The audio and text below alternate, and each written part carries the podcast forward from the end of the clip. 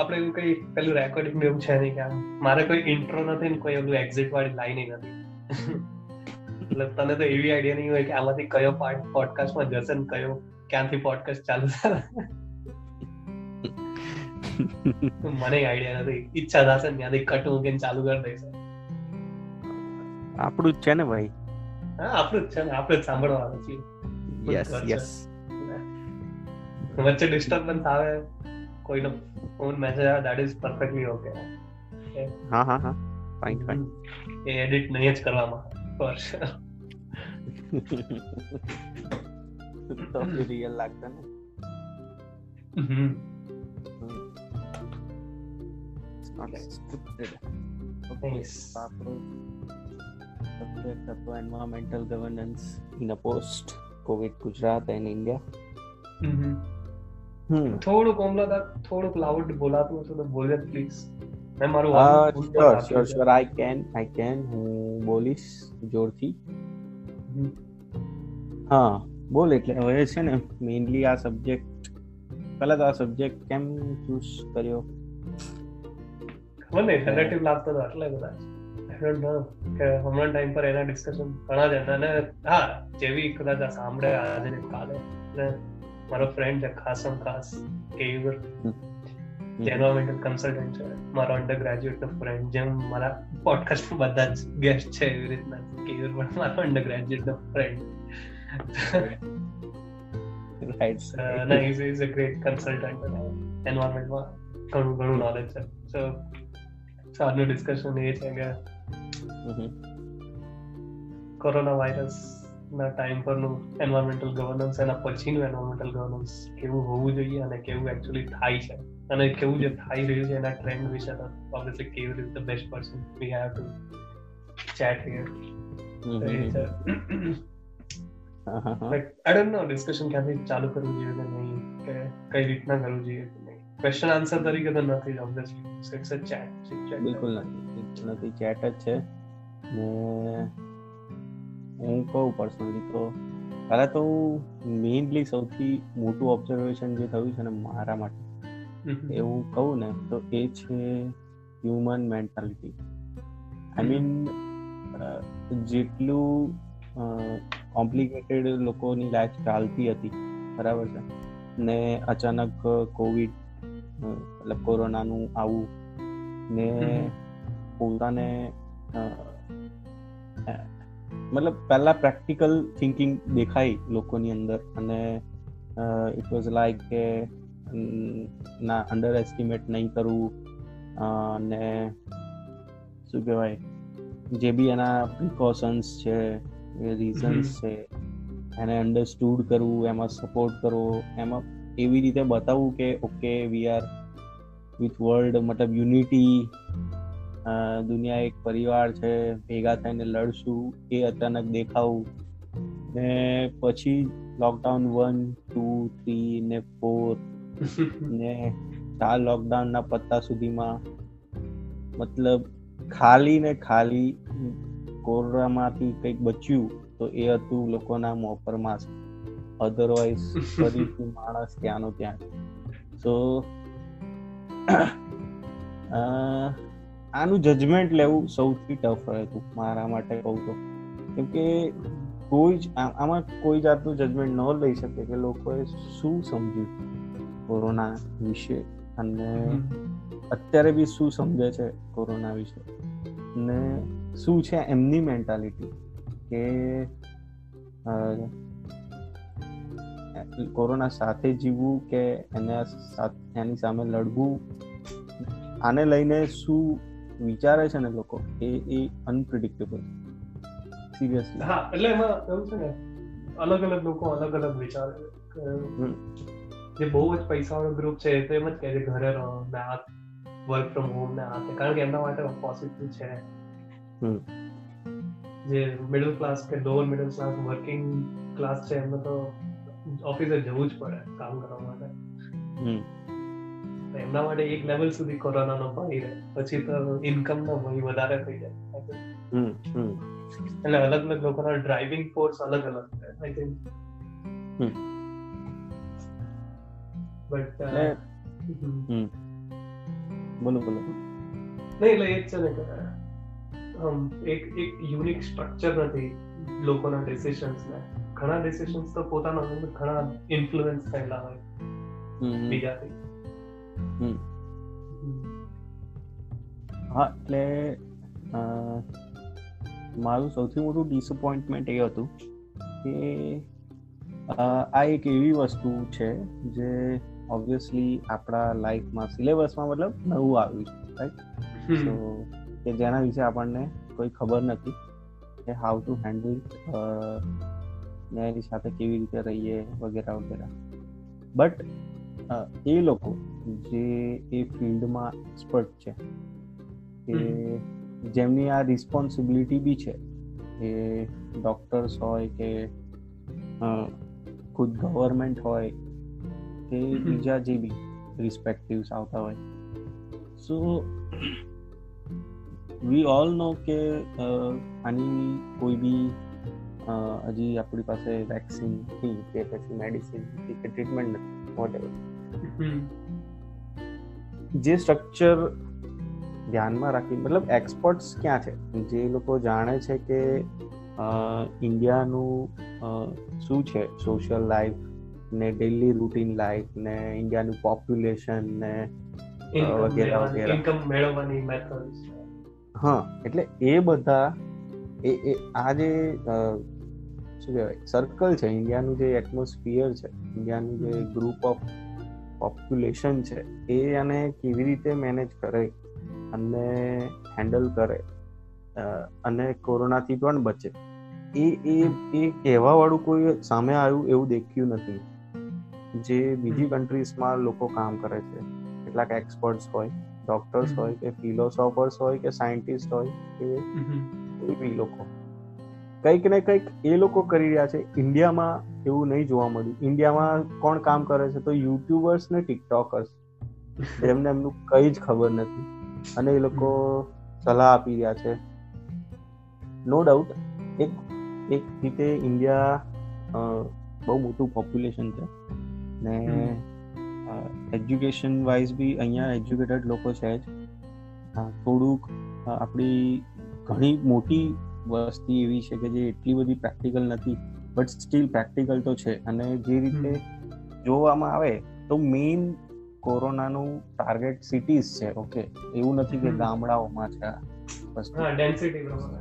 હા એકચ્યુઅલી જોવા જાય તો આ એન્ટર થયો છે હાઈલી એજ્યુકેટેડ પીપલ્સ અરે પ્લેનમાંથી આવ્યો છે હા પ્લેનમાંથી આવ્યો છે. તો એવું તો નથી કે કોઈ અભણ માણસ લઈને આવ્યો છે. તો એ લોકોને એટલું ખબર હોવી જોઈએ કે શું છે આ વસ્તુ. અને બહુ જ સિમ્પલ વસ્તુ હતી. જ્યારે કોરોના નવું નવું સ્ટાર્ટ થયો ત્યારે બહુ જ બેઝિક વસ્તુ જે મારા ખ્યાલથી ચાર લોકડાઉન પત્યા ને ત્યારે બી લોકો એટલી જ સલાહ આપતા હતા કે સોશિયલ ડિસ્ટન્સિંગ કરો માસ્ક પહેરો હાથ વારંવાર ધુઓ અને મારા ખ્યાલથી એ બેઝિક નોલેજ બહુ જ ઇનફ હતું. આને શું રોકવા માટે કે ડિફેન્ડ કરવા માટે. એ પહેલાં તો અટકાવવા માટે. સ્ટીલ જો આપણે આ સ્ટેજ પર પહોંચી ગયા છે આટલું મોટું. તો ક્યાંક ને ક્યાંક આમ એજ્યુકેટેડ પીપલનો જ વાત છે. મારું કહેવું હોય. હા ઓબ્વિયસલી સિટીઝમાં તો એ જ ઇશ્યુ છે. હમ. સિટીઝની લિટરેસી રેટ ગામ કરતા તો વધારે છે. બટ સિટીઝની ડેન્સિટી એટલી વધારે છે કે કંટ્રોલ કરવું ડિફિકલ્ટ છે. હમ. એટલે મેઇન ક્વેશ્ચન ખાલી એટલો છે કે જ્યારે બહુ જ નોર્મલ પ્રિકોશન્સની વાત હતી તો એ પણ કરવામાં કેવી રીતે તમે ચૂકી ગયા? અને બીજી એક વસ્તુ ચૂકી ગયા ઇન ધ સેન્સ તમે એ એવી એવી કઈ મજબૂરીમાં હતા કે તમે સોશિયલ ડિસ્ટન્સિંગ મિસ કરી શકો? જે લોકો એજ્યુકેટેડ છે જે લોકો એ એ એરિયામાં છે કે એ પોઈન્ટ પર છે કે જેમની આસપાસ એ વસ્તુ છે અને એમને ત્યાંથી આગળ સ્પ્રેડ નથી થવા દેવાની. હમ આઈ એગ્રી હા. કે there is કે કંઈક તો રહી ગયું છે બટ એના જાણીને રહી ગયું છે. હા મારો મારો પોઈન્ટ એ છે કે ભૂલથી નથી જાણીને રહી ગયું. હમ. અને હવે તમે એક્સપેક્ટ કરો કે બાકીના લોકો સમજે કે જે લોકો ગરીબ છે એ લોકો સમજે કે અનએજ્યુકેટેડ છે એ લોકો સમજે. તો પોઈન્ટ ખોટો છે. હવે તમે લોકડાઉન ઓપન કરો પછી તમે બસ ને બધું ટ્રાન્સપોર્ટ ને બધું શરૂ કરો અને પછી અંદર બેસવા વાળા લોકો બસની અંદર સફર તો હવે એ લોકો નથી કરવાના જે પ્લેનમાં કરતા હતા? હવે તમે એ લોકોને પાસે એક્સપેક્ટ કરો છો કે તમે સોશિયલ ડિસ્ટન્સિંગ મેન્ટેન કરો ને આને ફેલાવવાની જો? આ છે પોઈન્ટ એમ એટલે તમારા હાથમાં હતું તમે નહીં કરી શકે બીજા પાસે એક્સપેક્ટ કરવાની શરૂઆત કેવી રીતે કરો? છો બટ આને આને આપણે એન્વાયરમેન્ટલ ગવર્નન્સ સાથે કઈ રીતના જેમ એન્વાયરમેન્ટલ ગવર્નન્સ એટલે કે જીપીસીબી ના action basically Gujarat pollution control board ના એક્શન કે સેન્ટ્રલ પોલ્યુશન કંટ્રોલ બોર્ડ ના એક્શન જે બી છે. એની સાથે આપણે કઈ રીતના લિંક કરીએ કે કોરોના પછી એમાં કોઈ ચેન્જીસ તને એવું લાગે છે કે કદાચ આવશે કે નહીં? ઓકે એટલે હવે હા આપણે થોડા ફિલોસોફીથી એમાં જઈએ આપણા મેઇન સબ્જેક્ટ પર. તો એ રીતે જો કહીએ મારો અવાજ ક્લિયર છે ને? મતલબ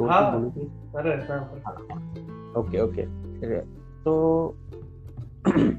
હું એવું કહીશ કે મેઇન છે અગર જીપીસીબીને આપણે પકડીએ સ્ટેટ પોલ્યુશન કંટ્રોલ બોર્ડ કે પછી સેન્ટ્રલ પોલ્યુશન કંટ્રોલ બોર્ડની વાત કરીએ તો આપણે પર્ટિક્યુલરલી લઈએ એ લોકોનું નો ડાઉટ આની અંદર ઇન્વોલ્વમેન્ટ એવું કંઈ નથી ડાયરેક્ટ બટ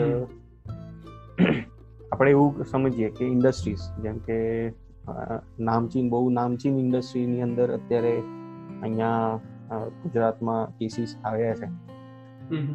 તો જે ગાઈડલાઇન્સ એકચ્યુઅલી આપી છે આપણી ગવર્મેન્ટે એ એને લઈને આપણું પોલ્યુશન કંટ્રોલ બોર્ડ.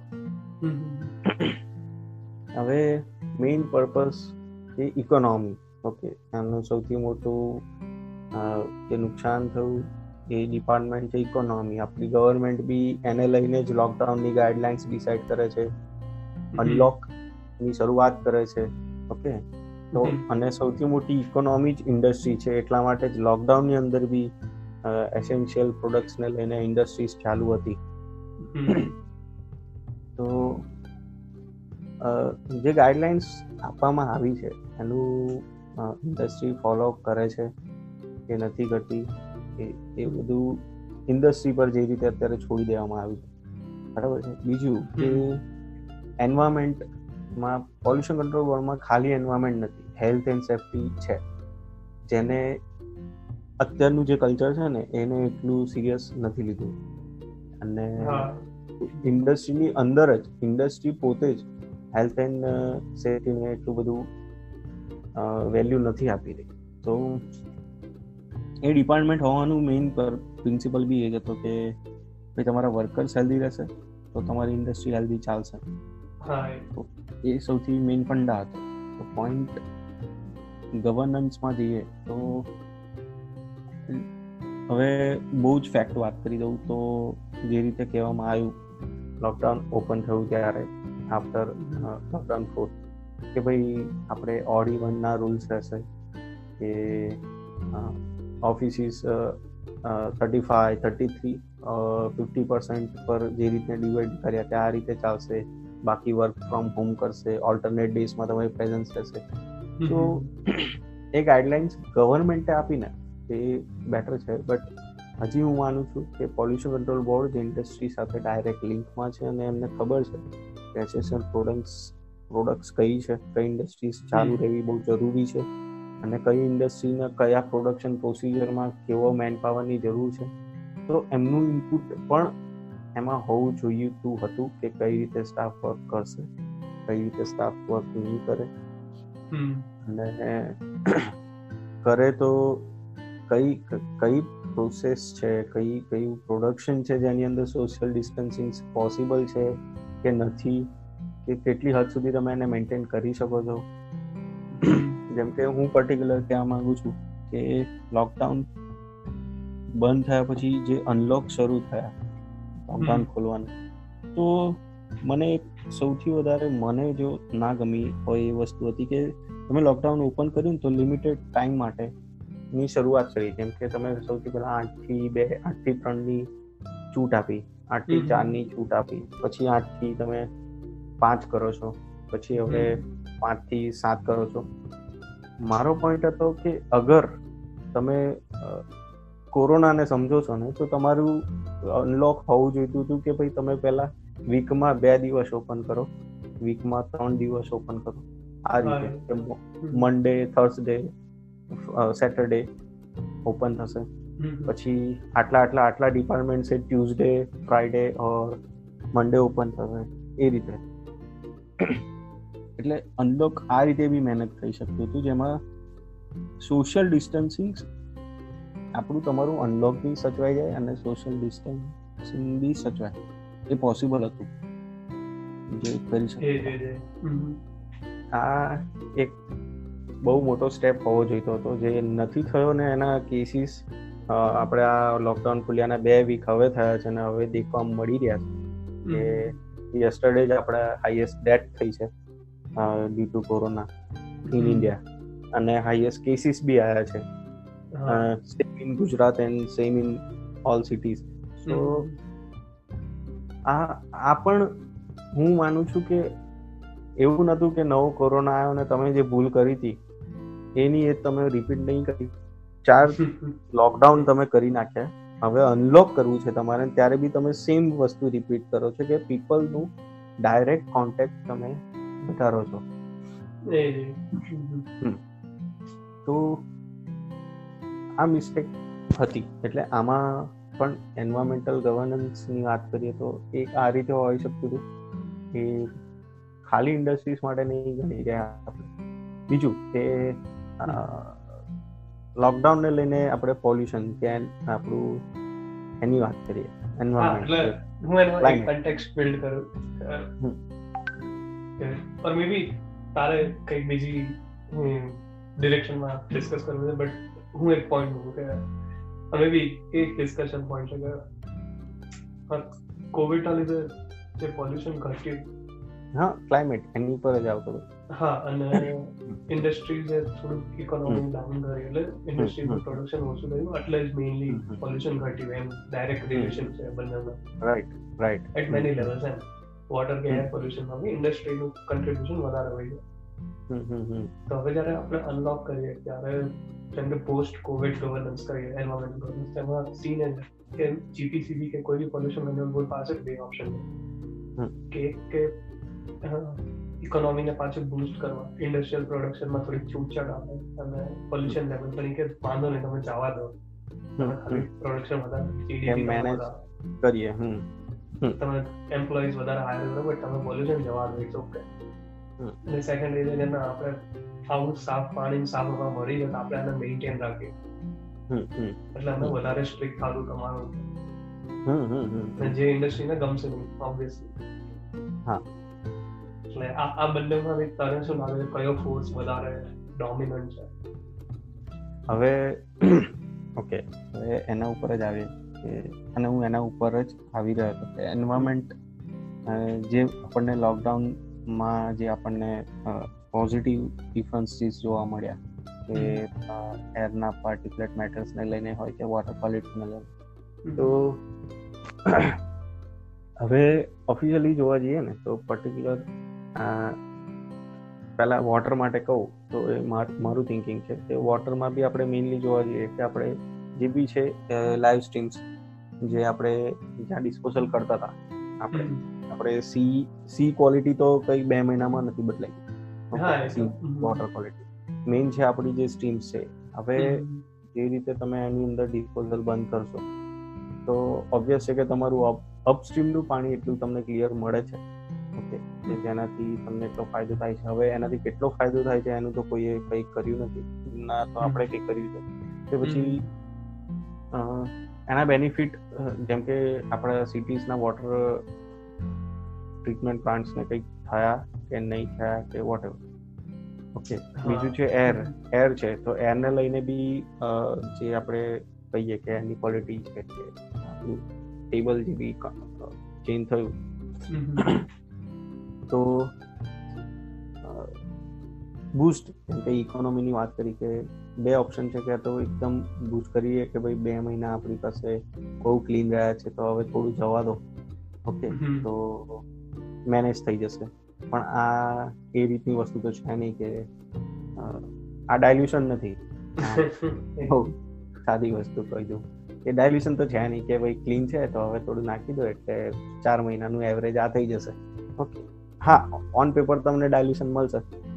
કે તમારે કરવું હોય કે આખા વર્ષનો પોલ્યુશન લોડ તમે કાઉન્ટ કરો ને તમારો ઓછો થઈ જશે મેન બરાબર છે. પણ એ એ એ વેલિડ નથી મારું કહેવું એ. છે અને એ પણ વેલિડ નથી કે ભાઈ ક્લીન મળી ગયું છે તો હવે આને મેન્ટેન કરો તો હવે ઓછું રાખો. પોઈન્ટ એ છે કે આપણે ફરીથી એ લાઈન પર પહોંચીએ. હવે વસ્તુ એ છે કે આપણને ડિફરન્સ જોવા મળ્યો છે કે પછી એવું કહી શકાય કે આપણે એ સ્ટડી પર વર્ક કરવું જોઈએ કે જે ઓલરેડી આપણી રનિંગ કન્ડિશનમાં આપણને આ લોડ મળતો હતો અને આપણી કન્ડિશન આવ ઝીરો થઈને આપણને આટલું ક્લેરિટી મળી છે. તો એ જે બંનેનો ડિફરન્સ છે ને એનો સ્ટડી આપણે ડેફિનેટલી કરવો જોઈએ કે આ છે સ્ટેજ તો વોટ અબાઉટ ફ્યુચર અપકમિંગ ઇન્ડસ્ટ્રીઝને તમે જે પરમિશન આપો છો કાં તો પછી તમે નેક્સ્ટ તમારા જે નવા નોર્મ્સ ડિસાઇડ કરો છો. એના એના માટે એ સ્ટડી જરૂરી છે. આપણે જે બી તમે નવી ગાઈડલાઇન્સ આપશો પોલ્યુશનને લઈને કે હા રિસેન્ટલી કંઈક વાંચ્યું હતું. હવે બહુ ડિટેલમાં તો મને બી નથી ખ્યાલ કે એવી રીતે પ્લાન કરે છે. કે જેવી રીતે કહેવાય ને કે એક ઇન્ડસ્ટ્રીનું આપણે જેમ કે પર્ટિક્યુલર વાત કરીએ સ્ટેક એમિશન છે. તો સ્ટેક એમિશનના અત્યારે આપણે નોર્મ્સ ચાલે છે વન ફિફ્ટી હંડ્રેડ ફિફ્ટી તો જે ઇન્ડસ્ટ્રી છે એ બધાની માટે સેમ છે.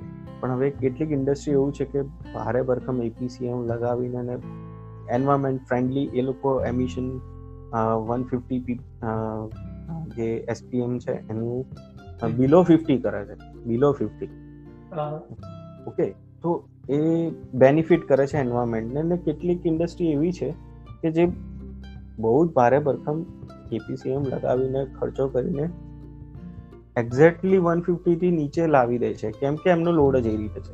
કે કોઈ બી સિરામિક ઇન્ડસ્ટ્રી હોય કે પાવર પ્લાન્ટ હોય કે સમથિંગ વોટ એવર રાઈટ તો હવે એવી રીતનું કંઈક એમનું હતું કે જે પેલી ઇન્ડસ્ટ્રી છે કે જે ઓલરેડી બિલો ફિફ્ટી કરે છે. એની પાસે એટલો લોડ નથી. તો એ જે ગેપ છે હંડ્રેડ એસપીએમ એ બેનિફિટ ઓલી ઇન્ડસ્ટ્રીને મળે એઝ અ ક્રેડિટ હા. કે એની લિમિટ એને ટુ ફિફ્ટીની આપો અને પેલી ઇન્ડસ્ટ્રીને એની લિમિટ ફિફ્ટીની આપો.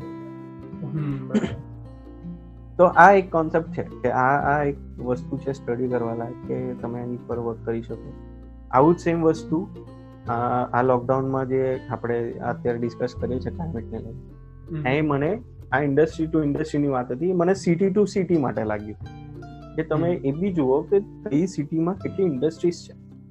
તો એ એ સિટીઝ ને લઈને તમે એન્વાયરમેન્ટનો લોડ કાઉન્ટ કરો તમે એન્વાયરમેન્ટ કે તમે કઈ બી કરી લો તમારી એ સિટી એટલું પોલ્યુશન કરશે અને કરશે. એમિશન કરશે તો કરશે. તો એને પર્ટિક્યુલર એને એટલા નોર્મ્સ આપો. અને તમારે એની અંદર ડીપલી જવું હોય તો તમે પર્ટિક્યુલર એસ્ટેટને ઇન્ડસ્ટ્રીઝને પણ એ વસ્તુ આપી શકો છો. જો બહુ જ માઇનર લેવલ પર એટલે કે મેઇન લેવલ પર ઇન્ડસ્ટ્રીઝને તમે જો એ રીતે ડિવાઈડ કરી દેશો કે તમારી આ મેન્યુફેક્ચરિંગ પ્રોસેસ માટે આ જ નોર્મ્સ રહેશે આ પ્રોસેસ માટે આ નોર્મ રહેશે બહુ જ આ જનરલાઇઝ નોર્મ્સ ન રહે. તો એ ઘણું ઘણું ઘણું ઘણું સારું હશે. અને થઈ શકે. એનાથી એનાથી મને યુએસ સ્કેપ્ટિક મેં પેપર વાંચ્યું એનો બહુ જ મસ્ત એક સેન્ટેન્સ હતો કે યુએસમાં જનરલી સ્ટેક નોર્મ્સ ના હોય. એટલે સ્ટેકના એટલા જ નોર્મ્સ હોય કે આટલી હાઇટ ઉપર હોવું જોઈએ આટલી વિન્ડ સ્પીડ હોવી જોઈએ. બીજું એનાથી વિશેષ ના હોય કોન્સન્ટ્રેશનના નોર્મ્સ નથી ઓકે બટ કોઈ પણ સિટી હોય ને એના અટેનમેન્ટ નોર્મ હોય. જેમ કે કયા સિટીમાં થર્ટી માઇક્રોગ્રામ્સ કે ફોર્ટી માઇક્રોગ્રામ્સ પર મીટર કેવું પીએમ ટુ પોઈન્ટ ફાઈવથી વધારે ના જવું જોઈએ. હવે એ સિટી નો જે મેઇન એન્વાયરમેન્ટલ ઓફિસર હોય ને એ મેનેજ કરે કે મારે ત્રીસથી નીચે રાખવાનું છે આટલા મોનિટર્સમાં તે ઓબ્વિયસલી સૌથી પહેલા બધી ઇન્ડસ્ટ્રીને ટાર્ગેટ કરશે ભાઈ તમે ઓછું કરો. તમે આઈ ડોન્ટ નો કેટલું ઓછું કરો બટ તમે એટલું ઓછું કરો કે અમારે ત્રીસથી ઓછું લાગે એમાં પાવર પ્લાન્ટ હોય ને મેન્યુફેક્ચરિંગ ઇન્ડસ્ટ્રી હોય ને એક્સપ્રેસ રાઈટ તો થયું તો શું? ઘણા સિટીઝમાં કે પાવર પ્લાન્ટ જેમ જેમ બંધ થતા ગયા અને રેન્યુએબલ સોલાર અને વિન્ડ પાવર આવતો ગયો. જે બાકીની ઇન્ડસ્ટ્રીઝ હતી ને એમને છૂટ મળી. કે તમે થોડું વધારે રિલીઝ કરશો તો વાંધો નહીં. કારણ કે પાવર પ્લાન્ટનું કન્ટ્રીબ્યુશન હમણાં ઝીરો થઈ ગયું. તો બધાને ફાયદો થઈ ગયો? હા એટલે પેલી ઇન્ડસ્ટ્રીઝ ને શું કે થોડું કોસ્ટ કટિંગ થઈ ગયું. પાવર પ્લાન્ટ તો નથી કારણ કે પાવર પ્લાન્ટ વાળો તો સોલાર અને વિન્ડ પેનલ ચલાવે. હા રિન્યુએબલમાં જતા રહ્યા. એટલે સિટી લેવલનું નોર્મ છે અને સિટીના ઓફિસર મેન્ટેન કરે કે કે આટલું કે કોને કેટલું રિલીઝ કરી શકશે જેનાથી મારી એર ક્વોલિટી આટલી મેન્ટેન થાય. યસ યસ કારણ કે એવો તો નથી ને કે જો આપણે જો ઇન્ડિયામાં તો સ્ટેક નોર્મ છે કે ભાઈ હંડ્રેડ માઇક્રોગ્રામ્સ મીટર કે પીએમ ટેન. ચોવીસ. પર હા એનાથી કોન્સન્ટ્રેશન વધારે ના નીકળવું રાઈટ બટ એવા નિયમ્સ નથી કે તમે હજારો સ્ટેક ના લગાવી શકો. હા એટલે જ એટલે જ એટલે જ એટલે પોઈન્ટ આ જ હતો. Yes yes yes yes yes એટલે આ આ આ બહુ પર્ટિક્યુલર વાત છે કે તમે કંટ્રોલ કોઈ બી વસ્તુનું કંટ્રોલ સોર્સથી કરો બરાબર છે? પણ એનું મેઝરમેન્ટ તો રિસીવર પાસે જ થવું જોઈએ. હા કેમ કે એ- સાચી વસ્તુ છે. કેમ કે તમે હા જે તે કર્યું એકદમ પરફેક્ટ છે કે તમે નોર્મ સ્ટેક માટે પર્ટિક્યુલર ડિસાઇડ કરી લીધું છે પણ એવી સ્ટેક એવરી યર એક લાખ વધતી હોય. તો એનો મતલબ શું છે? તો એ નોમનો નોર્મ્સનો મતલબ શું છે? હવે બીજી જે પર્ટિક્યુલર જે આ વાત કરી યુએસએ એને લઈને મને અત્યારે ચાલુમાં બી એક વસ્તુનો વિચાર આવ્યો કે તમે પર્ટિક્યુલર એસ્ટેટ કે ઇન્ડસ્ટ્રીઝને લઈને બી એ વસ્તુ કરી શકો કે સિટીને લઈને બી કરી શકો કે તમે આ સિટીની રિસીવર જે છે એરિયા છે કે સિટી છે કે જે બી. એની જે આ નોર્મ રાખ્યું છે કે થર્ટી પીપીએમ ઓકે તો એનું તમે ફિફ્ટી કે વન હંડ્રેડ જે બી તમારે સેટ કરવું છે એ કરો. એનાથી વધારે થાય. રાઈટ તો તમે હા હવે જ્યારે બી તમે લિમિટ એક્સિડ થઈ જીપીસીબી એવું કરી શકે કે ચલો ભાઈ આ એરિયા છે તો આ એરિયાનો મને નોર્મ્સ આટલા પીપીએમ હોવા જોઈએ. ઓકે જેમ કે આપણે અમદાવાદ છે તો અમદાવાદનું પર્ટિક્યુલર આપણું આ શું કહેવાય ઈસ્ટ સાઈડ ઈસ્ટ અમદાવાદ છે તો ત્યાંનું પર્ટિક્યુલર આટલા નોર્મ્સ હોવા જોઈએ જો એ નોર્મ્સથી વધારે થયા તો પછી આપણે પર્ટિક્યુલર ઓઢવ અને વર્તમાને ત્રણ દિવસ ચાર દિવસ કે એક વીકનું લોકડાઉન આપી દો. હા એ એ બંધ કરી દો. અગર એ વસ્તુ કરશું તો ઇન્ડસ્ટ્રી આપોઆપ એના નોર્મ્સને મેનેજ કરશે. એ એક બહુ જરૂરી વસ્તુ. કેમ કે ત્યારે કોઈ ઇન્ડસ્ટ્રી એવું નથી વિચારવાની કે ભાઈ બીજા બધા ઓછું જ કરવાના છે ને હું વધારે કરી દઉં. એમ. હા આખા ક્લસ્ટરને ટાર્ગેટ કરવો પડે. એને એવું એને એ ફીલ એના એના દિમાગમાં એ ડર હોવો જોઈએ કે આમાં કોન્ટ્રીબ્યુશન મારું તો એટલીસ્ટ ના કરવું જોઈએ. જે અત્યારે જે અત્યારે નોર્મ છે એમાં નથી થતું. આમાં બધાને એવું જ છે કે ભાઈ બધાનું જાય છે તો મારા ક્યાં દેખાશે? હા એ એ જ છે કે હમ, હમ, હમ. કે આખું ગ્રુપમાં ટોળામાં ક્રાઇમ ચાલે છે ને એટલે કોઈ એક નથી પકડાતા. હા પણ- પણ એકની સજા આખા ટોળાને આપવા માંડો ને તો ઓટોમેટિક બધું જ. અને ત્યારે પેલા લોબી નો ક્વેશ્ચન આવે કે આ બધી કંપનીઓ એટલી પાવરફુલ છે કે. એ ગવર્મેન્ટને કંટ્રોલ કરે છે ઘણી રીતે.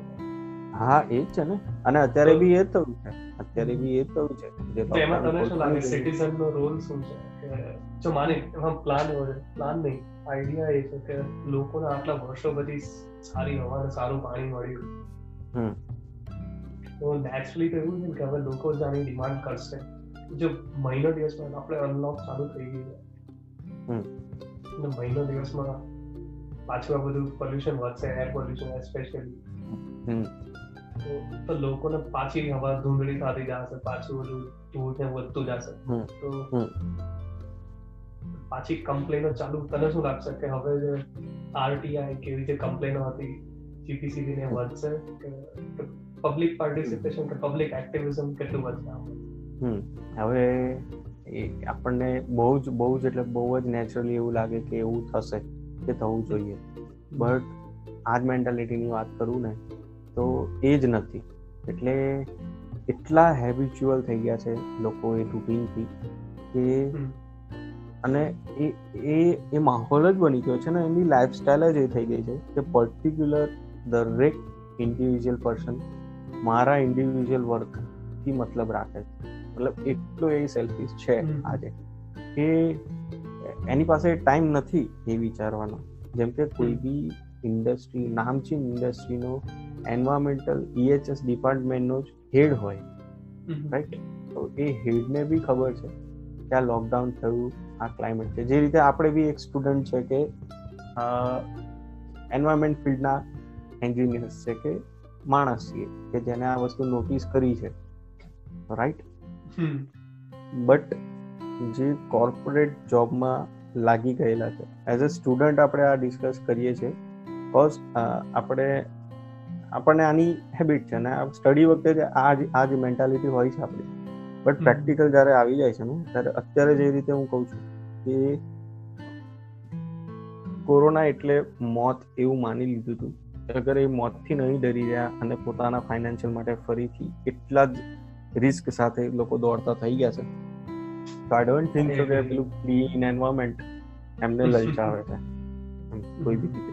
અને બીજી એક વસ્તુ છે આનાથી એક હજી ડીપ વાત કરીએ કે આમાં કેવું છે કે જેમ કે કોરોનાને જ લઈને આ એક્ઝામ્પલ સમજીએ કે કોરોનામાં બી કેવું છે અત્યારે લોકોને કોઈ ડર નથી. બટ પેપર ખોલો અને એમને એવું ખબર પડે કે બાજુની સોસાયટીમાં કેસ આવ્યો. બરાબર છે? કાં તો બાજુની બિલ્ડિંગમાં કેસ આવ્યો. પછી એનું થિંકિંગ થોડું ચેન્જ થશે. એટલે જ્યાં સુધી પોતાના ઉપર નથી આવતું ને ત્યાં સુધી એને વસ્તુની પડી નથી. બરાબર છે? એટલે એન્વાયરમેન્ટમાં બી એવું છે કે જ્યાં સુધી એની હેલ્થ પર કે એના ફેમિલીની હેલ્થ પર કે એની આસપાસના એન્વાયરમેન્ટ પર નહીં આવે ને ત્યાં સુધી એને કોઈ પડી નથી. બટ આમાં એ છે ને કે એન્વાયરમેન્ટલ પોલ્યુશન ધીમે ધીમે ઇફેક્ટ કરે રાઈટ જેમ કે પાણીમાં લેડ હોય કે હવામાં લેડની કોન્સન્ટ્રેશન વધે તો માણસ કદાચ બાળકના માનસિક ગ્રોથ ઉપર ઇફેક્ટ કરે. યસ બટ એ ટુ સ્લો પ્રોસેસ છે. બિફોર કે તમને ખબર પડે. એ જનરેશન હા એક જનરેશન જતી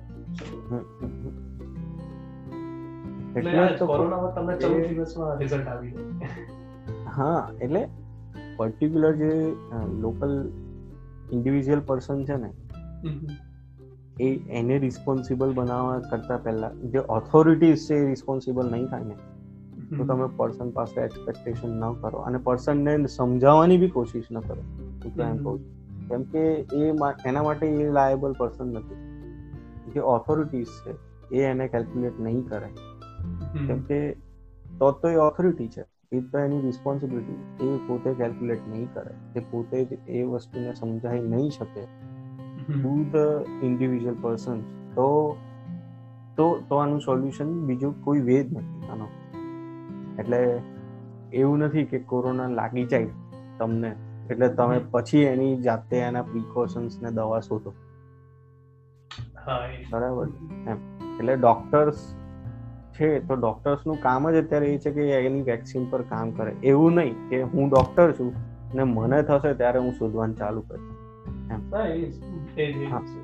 એન્વાયરમેન્ટને લઈને અત્યારે એવું છે બધાને કે મને થશે મારા ઉપર આવશે. ત્યારે હું મારી સાથે શોધી લઈશ કે કરી લઈશ. તો આપણા ઘરમાં લાલ કલરનું પાણી નથી આવતું તો મારે શું ચિંતા કરવી? હા તો મારે શું ચિંતા મારે બ્લુ કલરનું પાણી નથી આવતું તો વાંધો નહીં. બધા પેપરમાં ખાલી વાંચવા માટે તૈયાર છે કે ભાઈ આજે આ એરિયામાં ગંદુ પાણી આવ્યું આજે આ ગંદામાં આ એરિયામાં સીવર લાઈન ફાટી. બટ એ પર્ટિક્યુલર પર્સનને એને લઈને કોઈ થિંકિંગ કરવી નથી કે આવું કોઈ પોડકાસ્ટ ક્રિએટ કરવું નથી એમ. ના વસ્તુ હા એ આઈ થિંક બહુ જ સારી વસ્તુ કીધી એન્વાયરમેન્ટમાં પણ કોરોના જેવું છે આપણા પર ના આવે ત્યાં સુધી. પબ્લિક પાર્ટિસિપેશન બહુ ઓછું છે બહુ જ ઓછું છે બહુ જ ઓછું છે મતલબ એ કોઈ લેક ઓફ નોલેજ નથી. એવું નથી કે એમને નોલેજ નથી કે એવું નથી કે એમને ખબર નથી કે એનો સબ્જેક્ટ નથી. આ કોઈ એટલો ટેકનિકલ સબ્જેક્ટ નથી ડોક્ટરને જ ઓપરેશન આવડે એવું તો છે જ નહીં. બહુ નોર્મલ અને જીકે વસ્તુ છે. એ બહુ સામાન્ય છે. હા કંટ્રોલ કેવી રીતે કરવું એ એની માટે લોકો સ્ટડી કરે છે. એની માટે ભણે છે? કેવી રીતે થાય છે એ તો બધાને એટલીસ્ટ ખબર જ છે. કેમ કે બહુ જનરલ તો એ તો બી એ કંટ્રોલ ન થતું તો બહુ દૂરની વાત છે.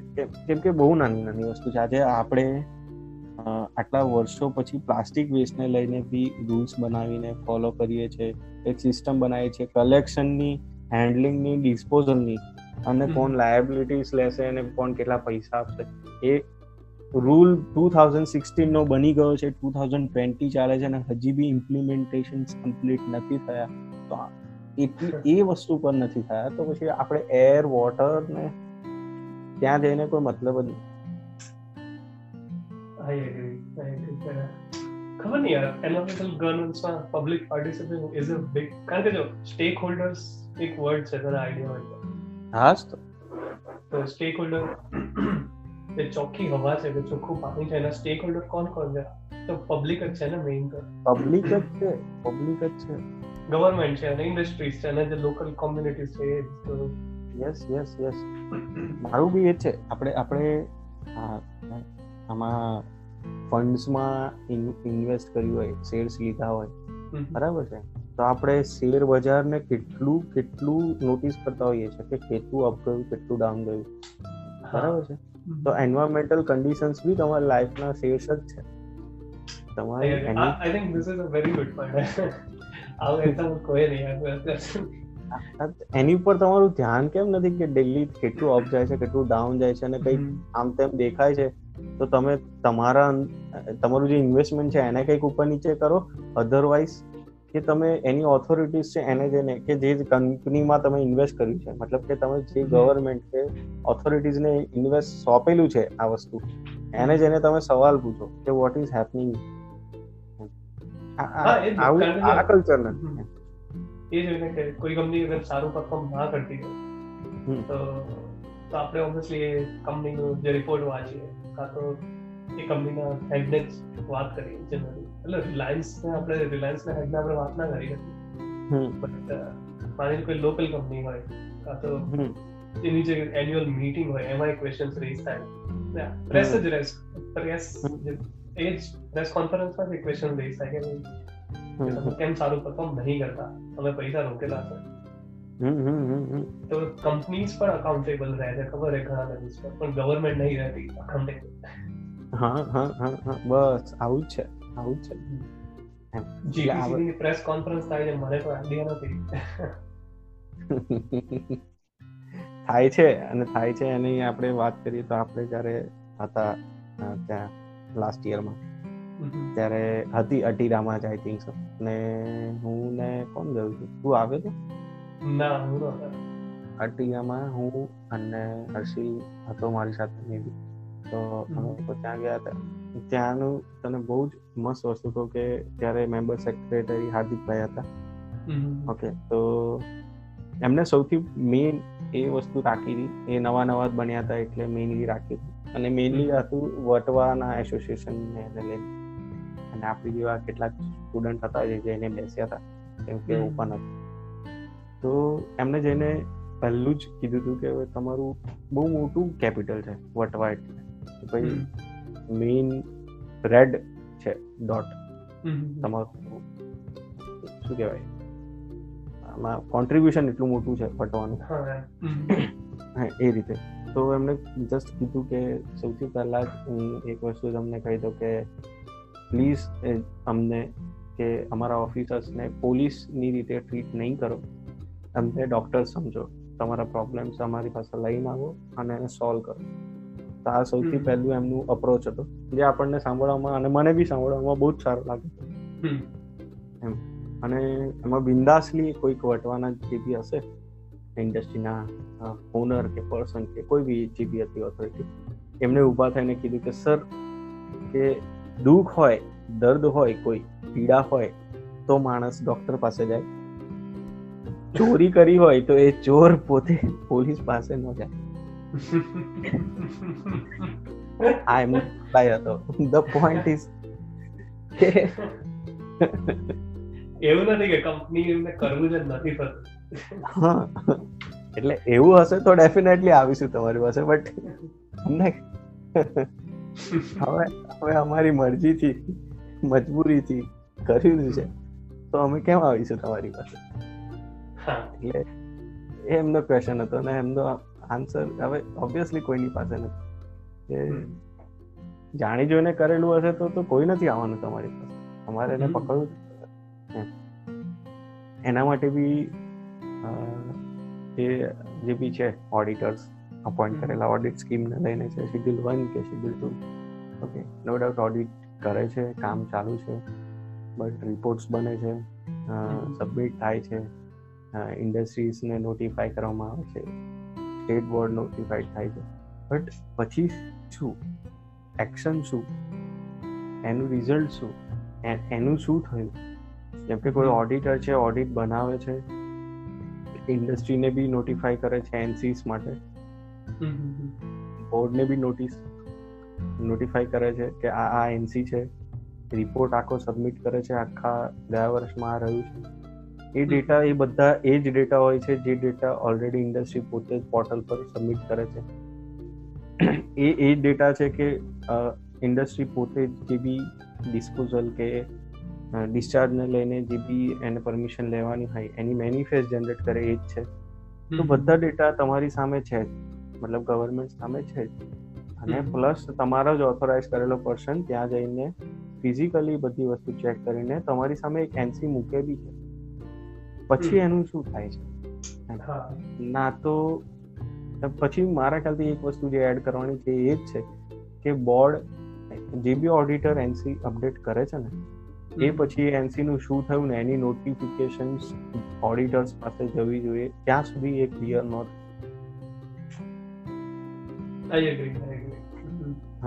અને ઇન ધ સેન્સ કે તમારી જ ઓથોરિટી છે ને? તમે પછી એવું તો તમારે ફીલ કરવાની જરૂર નથી કે હું એને કેમ કહું કે અમે શું કર્યું એને. એવું તો જરૂર નથી. એ એનસી તમારી સુધી ઓડિટર લઈને આવ્યા છે. તો તમે એ ઓડિટ એ એનસી ને ઓનલાઈન મૂકો. તમે એનું સ્ટેટસ જોયો. ઓડિટર એને તમે શું ફોલોઅપ લીધું છે ત્યાં રાખો. ઓડિટર એને જોઈ શકશે. હું તો એવું કહું છું કે ક્વેરી સોલ્વ થઈ ગયા પછી બી એ જ ઓડિટરને જ ઓથોરિટી આપો કે તમે ત્યાં જઈને જોઈ લો કે એ સોલ્વ થઈ છે કે નહીં. અને પછી એ જ ઓનલાઈન કેરીને ઓકે કરશે કે ભાઈ ઓકે કમ્પ્લાયન્સ પછી એ ક્લોઝ થશે. તમે ત્યાં સુધી નહીં રાખો તો પછી આખી ઓડિટ સ્કીમનો બી કોઈ મતલબ બીજું એ પર્ટિક્યુલર એનસીને તમે રિવ્યુ કરો છો અને એ એનસી ત્યાં આગળ હાઇલાઇટ થાય છે કે ભાઈ આ એનસી જનરેટ થઈ છે. તો એની સાથે તમારું બી તમારી બી જેમ કે તમે ખુદ બોર્ડ તમે કોઈને સોકોસ નોટિસ કે ક્લોઝર આપીને જાઓ છો તો એટલી ક્લેરિટીથી અને સ્ટ્રિક્ટલી તમે એની અંદર વેલિડિટી લખી દો છો કે you have to answer in fifteen days or thirteen days or one eighty days okay તો ક્વેરી જનરેટ થયા પછી બી રિસોલ્વિંગનો ક્લિયર ક્લિયર તમે ડેડલાઇન કેમ નથી આપતા? હા ઓકે બીજું કેવું છે ખબર છે? કે એક બહુ આ લોકો બી રમતા થઈ ગયા આપણે કેવું લર્નિંગ લાયસન્સ લઈએ ગાડીનું અને છ મહિનાની વેલિડિટી હોય. એટલે તમે એ લર્નિંગ લાયસન્સ લઈને તમે ગાડી રોડ પર લઈને ફરી શકો. એઝ લોંગ એઝ તમારી બાજુમાં કોઈ હા. અને એનું એની બેનિફિટ શું છે કે ભાઈ તમારે કંઈ થશે તો તમારી પાસે લર્નિંગ લાયસન્સ છે તો તમને એટલા મતલબ હા એ રીતની કહેશે. એનો લોકો ફાયદો જ ઉઠાવે કે લર્નિંગ કઢાવો અને છ મહિના બાઇક ફેરો એ રાખો. બરાબર છે એક્સપાયર થઈ જશે તો પાછું લર્નિંગ કઢાવો. આપણે પાકું લાયસન્સ લેવું જ નથી. રાઈટ તો આ રીતનું બી ઇન્ડસ્ટ્રી કરે છે કે એનઓસી લો કંપની ચલાવો. સીસીએ જઈશું તો કમ્પ્લાયન્સ આવશે. તો એન્ટ્રી આવશે. એનઓસી લો પાંચ વર્ષની લો દસ વર્ષની લો કે બે વર્ષની મળશે. ચલાવો. એનઓસી રિન્યુ કરો. ચલાવો. એનઓસી રિન્યુ કરો અને એનઓસી પર બી ઇન્ડસ્ટ્રી ચાલે. તો લોકોનું આટલા બી સ્માર્ટ છે. તો અગર તમે એ વસ્તુ ઓબ્ઝર્વ કરો છો જોઈ શકો છો એના માટે શું છે અત્યારે રૂલ કે જ્યારે બી એવું કોઈ પકડાય બરાબર છે કે જેને સીસીએ નથી લીધી ને એનસી ચાલુ છે કાં તો ભાઈ કેટલાક એવા છે કે જે એનઓસી બી નથી લેતા એટલે ઇન્ડસ્ટ્રી ચાલુ છે. તો એની માટે શું છે? કે ભાઈ જેટલા ટાઈમથી તમારી ઇન્ડસ્ટ્રી એનઓસી વગર ચાલુ છે એની તમે લેટ ફી ભરી દો. એન્ડ ધેટ્સ ઇટ અને લેટ ફી તો મોટી કંપનીઝ માટે ચડાવવામાં આવે છે. તો એટલે ફી લઈ લેવાથી જે વસ્તુ મતલબ પેપર પર નથી અને થઈ છે એન્વાયરમેન્ટને એ સોલ્વ કેવી રીતે થશે? ફી ફી જીટીસી લેવા કરતા તો જે લોકોને ઇફેક્ટ થયો છે. જે લોકોએ ખરાબ હવા લીધી છે એમને કમ્પન્સેશન મળવું જોઈએ. બીજું ઇન્ડસ્ટ્રીના નોર્મ્સ ગાઈડલાઇન્સ છે તમારા ફિફ્ટી સોરી ફાઈવ હંડ્રેડ મીટરની અંદર રેસિડેન્સ ના હોવું જોઈએ રિવર ના હોવી જોઈએ ટેમ્પલ ના હોવું જોઈએ હેરિટેજ ના હોવું જોઈએ બરાબર છે? કોઈ સેન્ચુરી ના હોવી જોઈએ. Okay what about the residential product projects મતલબ કે કોઈ બિલ્ડિંગ છે એના માટે એવા રૂલ કેમ નથી કે તમારી આસપાસ ઇન્ડસ્ટ્રી ના હોવી જોઈએ? તમે ઇન્ડસ્ટ્રી બનાવી દો છો પાંચસો મીટર દૂર પછી. રેસિડેન્સ જ પાંચસો મીટર દૂર બાંધતા બાંધતા એના કોર્ટ સુધી પહોંચી જાય. હા. બરાબર છે? જેમ કે બેલ આપણે Bharuch enviro land filling site city ઘણી દૂર હતી. આજે એની બાજુમાં ગ્રીન ગ્રીન નામે સોસાયટીઝ બને છે. ગ્રીન હેવન ગ્રીન પાર્ક અને પાછળ શું છે તો કે લેન્ડ ફિલિંગ સાઇટ બસો મીટર મતલબ આ- આ કઈ ટાઈપનું લો છે? આ બધું ક્યારે કરશો એમ? આ બધું ક્યારે કરશે? I think આજે બધા તો પોઈન્ટ્સ કીધા ને એટલે એ જ કન્ક્લુઝન મારા માઇન્ડમાં કે પબ્લિક પાર્ટિસિપેશન ગવર્મેન્ટ એન્વાયરમેન્ટલ ગવર્મેન્ટમાં વધવું જોઈએ. અને એ ક્યારે વધશે? જ્યારે આપણે જેટલી બને એટલી વધારે પબ્લિકને એજ્યુકેટ કરશું કે તમારી પાસે પાવર્સ છે, તમે આ વસ્તુ કરી શકો. ત્યારે. બીજી બીજી એક થિંકિંગ ચાલે છે ગવર્મેન્ટમાં હોય કે કોઈ બી ટાઈપની ઓથોરિટીમાં હોય. કેવી થિંકિંગ છે? ખબર છે કે આપણી જેમ કે આપણી જનરેશન છે તો આપણી જનરેશન જે જાણે છે ને એક્શન કરી શકે છે ઓકે જઈને સવાલ બી પૂછી શકે છે. આપણે એવું નહીં કહેતા કે જે પબ્લિક છે ને એ નોર્મલ પબ્લિક જઈને એમને સવાલ પૂછે. પણ તમે જે એજ્યુકેટેડ છો જેને ખબર છે તમે જ સવાલ નહીં પૂછી રહ્યા. બરાબર છે. પછી ફિલોસોફીને તો જવાબ. આપણે જ માને ને આપણે અંડર ગ્રેજ્યુએટ કોલેજમાં હતા સાથે આપણે એક Right, right. જીપીસીબી ને એક લેટર લખ્યો છે એક લેટર નથી લખ્યો આપણે. રાઈટ રાઈટ રાઈટ બિલકુલ વસ્તુ નહીં કરી આપણે. તો પછી આપણે બીજા પાસેથી ક્યાંથી આપણે તો એ જ ભણીએ છીએ. આપણે એ જ ભણ્યો છો. મતલબ કે તમે જો અને એમની પાસેથી જ શીખો છો. હા અને એમના લેક્ચર લેવા આવતા. હા હા હા. તો બી તમે એમને સવાલ નથી કરી શકતા કે તો પછી આ બધા સવાલ અને એવું તો છે નહીં કે સવાલ થતા નથી આપણે અત્યારે સવાલ જ કરી રહ્યા છે તો એ ક્યાં જાય છે? એમ. અને બધાની થિંકિંગ ક્યાં અટકી ગઈ છે? કે ભાઈ રહેવા દે ને એ જનરેશન નહીં સમજે. એ જનરેશનને નીકળી જવા દે પછી નવી જનરેશન આવશે ને જોઈ લેશે. બટ કોઈ જ મતલબ નથી એનો. કેમ કે એટલો ટાઈમ તો ગ્રોથ થશે જ નહીં. હા અને તમે આખી પાછળ ને પાછળ જ રહેવાના છે. જ છે હા ને આપણે પાર્ટિસિપેશન હશે નોંધું કર્યું કે આપણે આપણે શું અમદાવાદમાં રહેતા હતા જ્યાં અને આપણે એવા એરિયામાં રહેતા હતા જ્યાં હવા બહુ જ ચોખ્ખી હતી ગ્રીન એરિયા હતો આખો. આપણે એટલું ઇમિડિયેટ ઇફેક્ટ થતો નહીં. આપણે જે બેક હોમ પણ જે સુરત બરોડા કે ગમે ત્યાં ત્યાં પણ જે આપણે જે એરિયામાં રહેતા હતા એ એરિયા રિલેટિવલી ક્લીનર હતા. ત્યાં બધી કંઈ ઇશ્યુ we મિડલ ક્લાસ કે બેટર મિડલ ક્લાસ એમ હમ હમ હમ પણ જે લોકો ઇન્ડસ્ટ્રીની નજીક રહે છે હમ. પુઅર ફેમિલીઝ હોય છે કારણ કે એમને ઇન્ડસ્ટ્રી નજીક જ રહેવું પડે કારણ કે એમની પાસે વ્હીકલ્સ નથી તો રોજ ચાલીને જ ઘરે જાય ટિકિટ લઈને રોજ ચાલીને જ ઇન્ડસ્ટ્રી જાય ઘરે તો એ એકદમ બાજુમાં રહે અને આપણે તો એ લોકો પાસે એટલું નોલેજ ના હોય કે આપણી પાસે પાવર બી છે કે નહીં. ને એનજીઓઝ નો પોતાનો એક સ્વાર્થ હોય. એનજીઓઝ કે એક્ટિવિઝમ જે કરતા હોય. એમનો સૌથી પહેલો સ્વાર્થ માર્કેટિંગ જ હોય છે. હા એ ખબર છે? સૌથી મેઇન વસ્તુ એ છે. એ લોકોનું ખબર નહીં. પછી એનજીઓ કેમ પછી એનું નામ હોય છે એ નહીં ખબર પડતી. કે ઓકે નોન ગવર્મેન્ટલ બટ તમારું એટલીસ્ટ છેલ્લા તો એ જ આવે છે ને મતલબ તમને લોકો એ રીતે જોવે છે કે આમને કોઈ સ્વાર્થ નથી. બરાબર છે. સ્ટીલ પણ એમાં જ સૌથી મોટો સ્વાર્થ હોય. એટલે કઈ રીતે આ જ મતલબ કે માર્કેટિંગ માર્કેટિંગ હા. મતલબ લાઇમલાઇટ નેમ મતલબ વધારે લોકો જોડાય ને વધારે મોટું થાય. ફંડિંગ આવે. ફંડિંગ આવે. ફંડિંગ આવે. બિઝનેસ જ છે એ બી. એ છે કે કે જે લોકોને ઇમ્પેક્ટ થાય છે એ લોકોની વોઇસ ગવર્મેન્ટ કે at least pollution control board સુધી કોણ પહોંચાડે ન્યૂઝ આઉટલેટ્સ બી ચલો એક વાર કવર કરે રાઈટ વર્ષમાં હમ કે તમે સંદેશ કે ગુજરાત સમાચારની એક વાર આઉટલેટ કે દિવ્ય ભાસ્કરની એક વાર તમે ન્યૂઝ પર આવે વર્ષમાં કે આ એરિયામાં ખરાબ પાણી બ્લુ કલરનું પાણી આવ્યું હતું હમ હમ બસ પછી ન્યૂઝ પેપર્સની બી એમાં ઇન્ટરેસ્ટ નથી બીકોઝ એના લીધે એ એ એટ્રેક્ટ ના કરે લોકો એને ખાલી એક બોલ્ડ હાઇલાઇટ થયેલી એક બસ લાઈન જોઈએ news line hot hot. It બીજું કઈ એ જ એ જ. અને સેમ વિથ કોરોના ને કોરોનામાં બી પહેલો અઠવાડિયે અઠવાડિયે રોજ કવર કરી. બસ બસ ઠીક છે પછી વચ્ચેના પાના પર ખાલી અપડેટ તરીકે આવે બાકી બાકી કઈ ના આવે લોકડાઉનમાં તું જો ને આટલી મોટી કન્ટ્રી છે ઇન્ડિયા લોકડાઉનમાં શું કર્યું આપણે તો એક તો પહેલા બે લોકડાઉનમાં ભેગા મળીને રામાયણ જોયું છે લોકો. કુકિંગ કરતા શીખ્યું છે.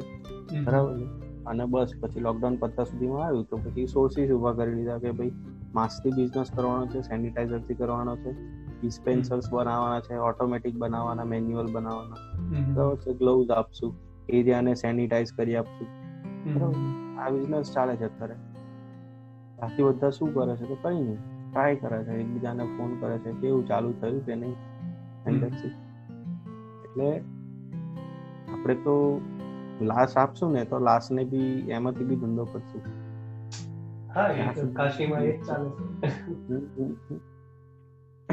બીજું શું છે ખબર? છે મને અત્યારે જ એક વસ્તુ છે કે આપણે ઓબ્ઝર્વ કરીએ ને તો બી ખબર પડે અને લોજિક દોડાય ને તો બી ખબર પડે. કે જે જે કન્ટ્રીની અંદર કે જેવી ગ્રુપ ઓફ પોપ્યુલેશનની અંદર છે ને બે રીતે. એક તો એગ્રીકલ્ચર દરેકને ખબર હોવી જોઈએ. એની શું કહેવાય? બેઝિક્સ અને એનું ઇમ્પોર્ટન્સ અને બીજું એક ન્યૂ ડિસ ઇન્વેન્શન મતલબ જે કન્ટ્રીની અંદર સાયન્ટિસ્ટ અને ફાર્મર્સ એ સ્ટ્રોંગ હશે ને એ કન્ટ્રીનો ગ્રોથ ક્યારે નહીં અટકે. હા. કા- તમે કન્ટિન્યુઅસલી નવી ટેકનોલોજીસ બનાવો. અને કન્ટિન્યુઅસલી એ ટેકનોલોજીસનું યુટિલાઇઝેશન કરીને નવું કંઈક બનાવો. કે ભાઈ તમારું જેમાં ટાઈમ કે ટાઈમ બેનિફિટ કે ઇકોનોમી બેનિફિટ એટલે બેઝિક છે. કાં તો એક તમારો સૌથી નીચેનો લેવલ છે ને એક તમારો સૌથી ઉપરનો લેવલ એ બંને મજબૂત જ જોઈએ. તમારી થિંકિંગ એ હોવી જ જોઈએ કે ભાઈ એક નવું એ જે લોકો રૂટીનમાં બિઝી થઈ જશે આખી પોપ્યુલેશન જો રૂટીનમાં બિઝી થઈ જશે ને તો એ અટકી જ રહેવાનું કંઈ નહીં થાય.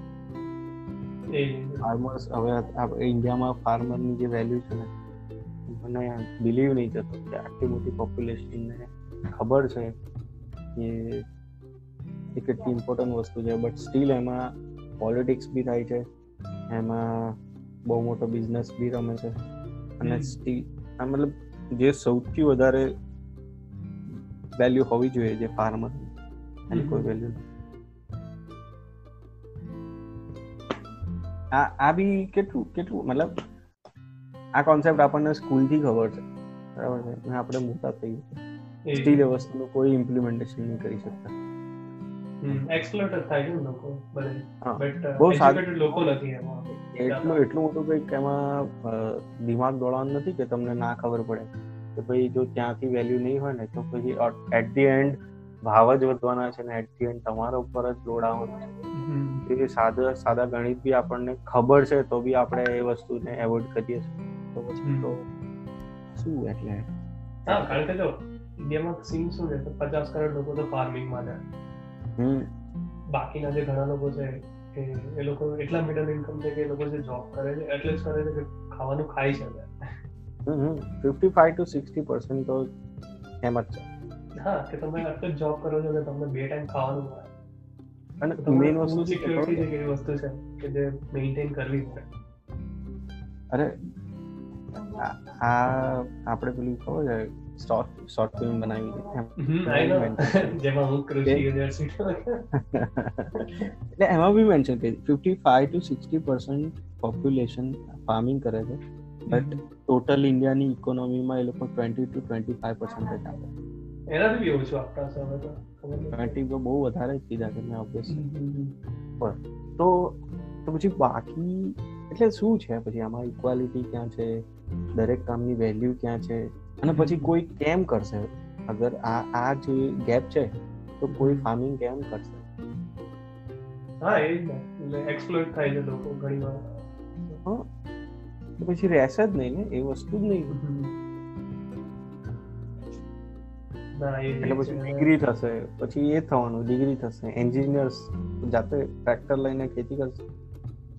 ના એન્જિનિયર્સ ને કરવું નથી એક્ચ્યુઅલી પ્રોફિટેબલ બિઝનેસ છે એમાં કરવું. નથી હમ શોર્ટકટ્સ જોઈએ છે લોકોને. શોર્ટકટ અને અને એક વસ્તુ કહું એમાં હવે લોકોને શરમ પણ નથી આવતી. પહેલા એવું હતું કે લોકોને એવું થાય કે યાર એવું કોણ કરે? મતલબ એક. એક બી મેન્ટાલિટી હવે તો લોકોને એટલા સ્વાર્થી છે લોકો. સિરિયસલી સાકર અહીંયા તું કદાચ આવે ને જોવે ને તો જોજે.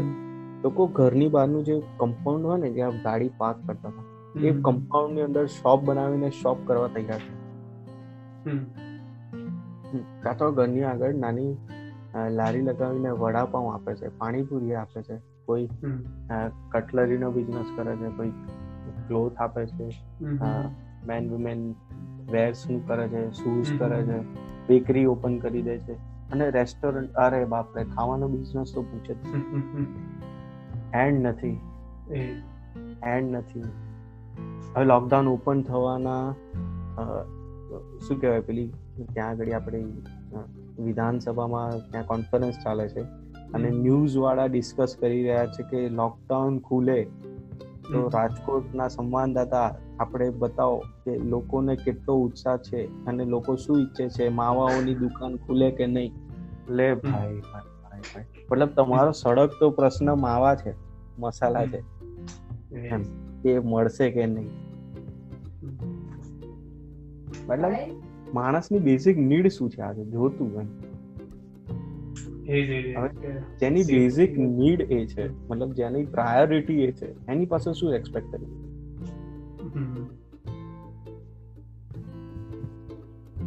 લોકડાઉનની અંદર પાંચ રૂપિયાની વિમલ સિત્તેર રૂપિયામાં લોકો લેતા.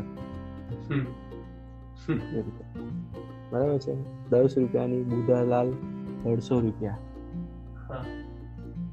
અને લોકો લે છે. હવે તો ઇન્ડિયાને ગરીબ કહેવાય જ નહીં પછી. હા એ જ એ જ વસ્તુ છે. પ્રાયોરિટી ખોટી છે. જ્યારે ઇન્કમ ઇન્કમ તમારી બંધ છે બરાબર છે? અને તમારો જે પેલો ખર્ચો હોય ને પેલો ખર્ચો જે આપણે હિસાબમાં એટલે લખતા હોય કે નેક્સ્ટ મંથમાં એ નહીં કરીએ.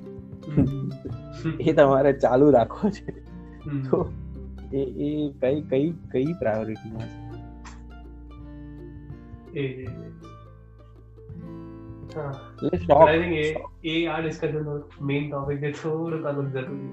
અરે બધું બહુ અલગ જતું રહ્યું તો બટ નહીં બટ એ વસ્તુ ફ્રેન્ડ સાથે વાત કરો તો એ ટોપિક પર ના હોય તો છેલ્લે તો સારું છે શું છે ખબર આપણે ટોપિક ટોપિક છોડી દીધો ને આપણે સબ્જેક્ટ છોડી દીધો ને એક્ઝામ્પલ્સ બી આઉટ ઓફ છે રાઈટ બટ મેઇન શું આપણે ડિસ્કસ કરી રહ્યા હતા આપણે જે ડિસ્કસ કરીએ છીએ ને સબ્જેક્ટ તો એ જ છે આપણે એના સોલ્યુશનમાં હ્યુમન મેન્ટાલિટીને જ વાત કરીએ છીએ આપણને આપણને કોઈ વિન્ડો નથી મળતી કે જેનાથી એ ઘરમાં ઘૂસીએ સ્કોડ હાઉસમાં ઘૂસીએ અને કેમ્પ કરીએ અને ચિકન ડિનર કરીએ એમ.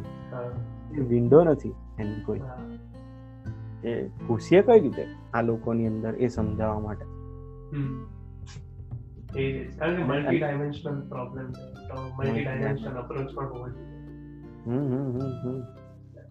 એટલે કોઈ મીડિયા કે એવું છે જ નહીં કે જે ઇઝીલી લોકો સુધી પહોંચી જાય ફાસ્ટ પહોંચી જાય અને એમને અસર કરી જાય.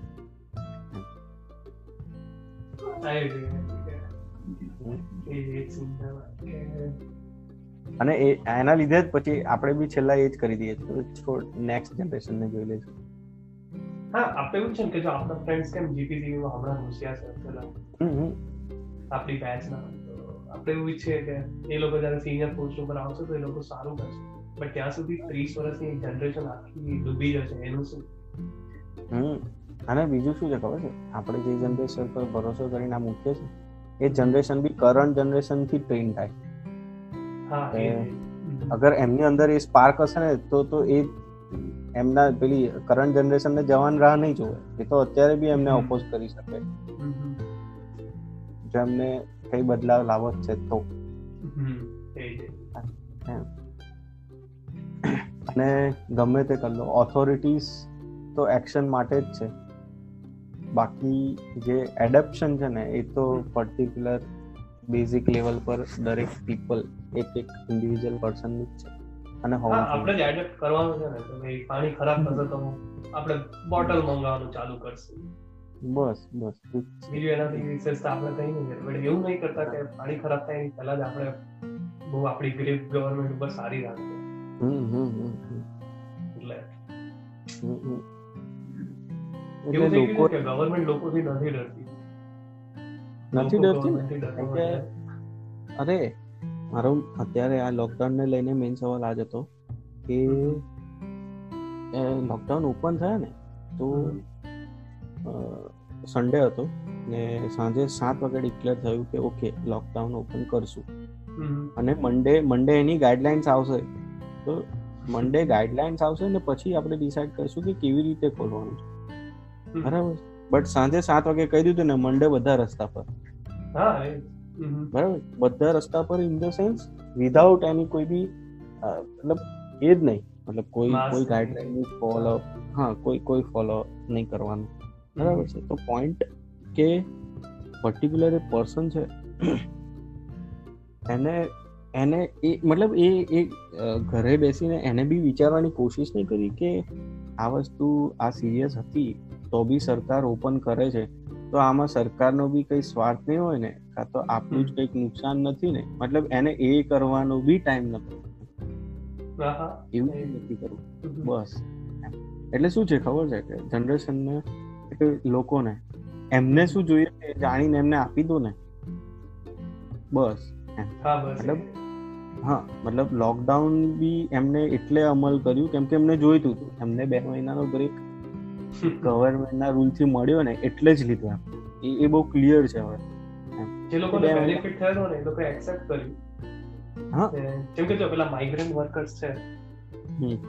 એમને નહોતું જ ફાવતું તો એ લોકોએ તો ક્લિયર કીધું કે જો અમે અહીંયાથી અમારી પાસે પૈસા નથી તમે ઘરે જતા રહીશું. ચાલતા ચાલતા કે બસમાં ચાલતા જઈશું તો ચાલતા જઈશું. રાઈટ યસ યસ યસ જે મિડલ ક્લાસ છે એમની પાસે મહિના બે મહિના ત્રણ મહિના જેટલું સ્ટોક મની હોય એનાથી વધારે ના હોય.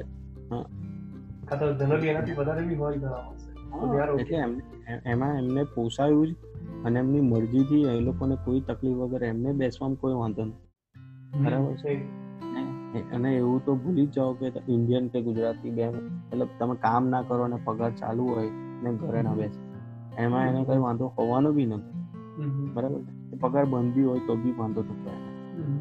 હવે બે મહિના પછી એની મેન્ટાલિટી સરકારને બી ખબર પડી ગઈ કે હવે આને ગમે તે રીતે બહાર જ જવું છે તું લોકડાઉન રાખીશ તો બી બહાર જશે અને એ જતા હતા તો એ બી ખબર પડી ગઈ તો લોકડાઉન રાખીને એની રિસ્પોન્સિબિલિટી આપણે લઈએ એના કરતા તું આત્મનિર્ભર બન એ આપણા મોદી સાહેબ. બરાબર છે? અને ખોલ દો અને કરો.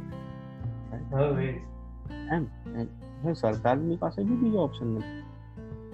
ના નથી લોકો લોકો બી ક્રેક થવા માંડ્યા હતા હા મહિનો દિવસ લોકો ઘરે બે મહિના રહે પછી એનાથી પછી તો લોકો એમ બી બહાર નીકળતા હતા. ગવર્મેન્ટે વાંધો નહીં. એટલે જ્યારે નીકળવા માંડે ને અને જે રીતે નીકળવા માંડે ને ત્યારે ક્લિયર થયું કે લોકડાઉનમાં ઘરમાં બેઠા હતા ને તે ડરીને કે કોરોનાને સમજીને નહોતા બેઠા એમ. એમ. હા અને મેં બેસવું તું એટલે બેઠા હા એ ને કારણ કે હમણાં કોરોનાના કેસીસ બી વધારે છે અરે સિરિયસલી, બહુ બહુ એટલે બહુ જ ડરાવનું છે. જે લોકો સિરિયસલી એને સમજે છે ને, તમે નોટ કરો ને તો તમને ખબર પડે કે ખાલી મેક્સિમમ પંદર મિનિટ માટે જ્યારે તમે ઘરેથી નીકળો ને તમારા કોઈ બી પર્ટિક્યુલર પ્લેસ પર પહોંચો ને, ત્યાં એટલું ખાલી પોતાને કહીને નીકળવાનું કે હું ખાલી પોતાના ઉપર ફોકસ કરીશ કે હું શું શું કરું. તો ખબર પડે કે કેટલી જગ્યાએ આપણે હાથ અડાઈએ છીએ કે ક્યાં ઊભા રહીએ છીએ કે ક્યાં અનનોન પ્લેસ પાસે કોન્ટેક્ટમાં આવીએ છીએ એ નોટિસ કરો તો ખબર પડે. મેં ઓફિસ ગાડી પાર્ક કરું ને તો ગાડી પાર્ક કરીને કોમ્પ્લેક્સના ગેટ પર બી આપણે અડીએ સીડીની રેલિંગ પર બી અડીએ લિફ્ટનો ડોર બી ખોલીએ લિફ્ટની સ્વિચ બી ટચ કરીએ એ જ હાથથી પાછા આપણે આપણો બોટલ બી પકડીએ. હવે શું કરીએ ખબર છે? આપણે ઓફિસની અંદર જઈને બોટલ સાઈડ પર મૂકીને હાથને સેનિટાઈઝ કરી દઈએ. બટ બોટલ તો પકડે જ ને. બોટલ સેનિટાઈઝ નથી કરતા એટલે હાથ સેનિટાઈઝ કરીને પાછો એ જ બોટલ પકડીને આપણે આપણા કેબિનમાં જઈએ. એટલે આ નોટિસ કરો ને તો ખબર પડે કે ક્યાં ક્યાં છે. હા એટલે એમાં એ હંડ્રેડ પર્સન્ટ આપણે ક્યારેય સેનિટાઈઝ રહેવાના જ નથી. રહેવાના જ નથી. ચાન્સ જ નથી. લોકડાઉન એક જ ઓપ્શન હતો. એ પહેલા જ સ્ટેજમાં હતો. કે તમે એને એટલું સ્ટ્રિક્ટલી કરી લો અને શું કહેવાય? એનું સ્પ્રેડિંગ સાવ ઝીરો હંડ્રેડ પર્સન્ટ કરફ્યુ એટલે હંડ્રેડ પર્સન્ટ કરફ્યુ એટલે જોઈએ જ નહીં. બરાબર છે? અને એમાં કઈ વાંધો નતો આવવાનો. લોકો પંદર દિવસ આમ એકબીજાને જોતા બી નહીં કોઈ. અરે સુરતમાં પૂર આવ્યા હતા ને અમારા બે હજાર છ માં. હા. તો અમે અમારી બિલ્ડિંગમાં પંદર દિવસ રહ્યા હતા. અરે કેન્ડલ ઉપર. હા કેન્ડલ ઉપર ખાતા ઓપ્શન જ ના હોય તમારી પાસે તો ભાત ભાત જ ખાવાનું. બીજું કઈ નહીં કરી જ શકે અરે એ બી ના હોય ને તો બી કરી જ શકે એમ એમાં કોઈને કોઈ વાંધો નથી આવતો. આ લોકડાઉનમાં લોકો બેને મહિના ઘરે રહ્યા છે ને બરાબર છે? લોકોના દસ દસ હજાર પંદર પંદર હજાર ઇલેક્ટ્રિસિટી બિલ આવ્યા છે. એસી ટીવી કોમ્પ્યુટર ને લઈને. કોઈને કઈ ફરક નહીં પડતો.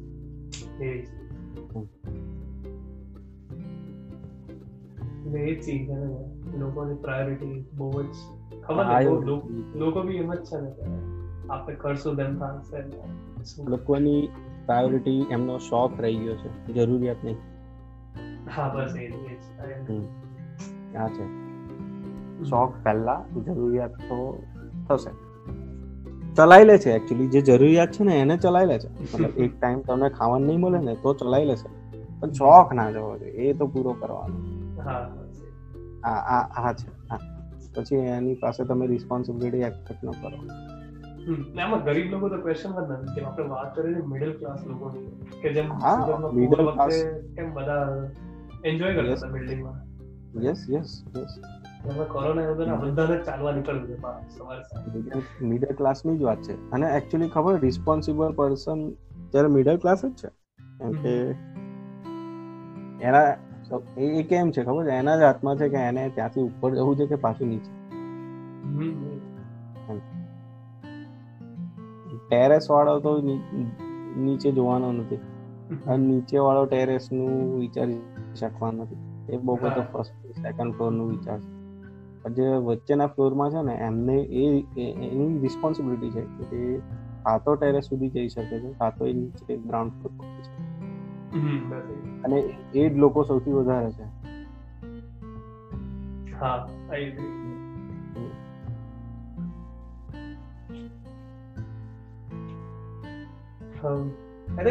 ડિસ્કશન સારું રહ્યું નહીં? હા. ઘણું લાંબુ આઈ થિંક ના ઇટ ઇઝ ફાઇન એવું કઈ દોસ્તો સાથે વાત કરે તો કઈ ટાઈમ કન્સ્ટ્રેન્ટ ના ના એટલે એવું નહીં હવે થાકી ગયા ઇન ધ સેન્સ નહીં. કે એક્સપેક્ટેશનથી વધારે એમ? ના એક્સપેક્ટેશન મારી અનલિમિટેડ જ છે. આપણે હું તને ફોન કરું તો એવું મનમાં વિચારે ના કે એમ તો રાત બી નીકળી જાય અગર કઈ જ કામ ના હા દીદા એડી ના ફોટો કાઢશું તો લિમિટ નહીં એમાં તો કોઈ. ના I think I think this is fun અને પ્લાન એ છે કે વીકલી કે એવરી અધર વીક કે once in a month discuss કરીએ અલગ અલગ ટોપિક્સ પર એક ખાલી એમ પેલું કન્ટેન્ટ બનીને રહે ને then also it's more than enough time કે આપણે લાગે કે આપણે કંઈક કર્યું એટલીસ્ટ કદાચ એટલીસ્ટ કંઈક બનાવ્યું એક ટાઈમ જે કોઈ નહોતું બનાવ્યું એ રીતનું ગુજરાતમાં હા એ જ છે અને મેં કીધું એ રીતે કે દસ વર્ષ પછી આ સાંભળીને તમે મતલબ you will get yourself back કે દસ વર્ષ પહેલા શું હતા. અને થિંકિંગ વર્ક કરતી હતી. તમને છેલ્લા તમે નહીં યુઝ કરો ને તો કઈ અન્ય તમારી જનરેશન યુઝ કરો. કે કોઈ બી રેન્ડમ પર્સન યુઝ કરશે એને. તો. કે this is all the way of thinking હા એ ટાઈમ પર આવું લોકો વિચારવા એ રીતે. અને એટલીસ્ટ તમે બી કદાચ પાછા વિચારશો કે કેમ કે આપણે એ બી ખબર નહીં કઈ કન્ડિશન આપણે જેમ કે મિડલ ક્લાસમાંથી લોઅર કે અપરમાં જતા રહીએ. તો એટલીસ્ટ આ સાંભળીશું તો યાદ આવશે કે ઓકે પ્રેડિક્ટ આપણે પ્રેડિક્ટ કર્યું હતું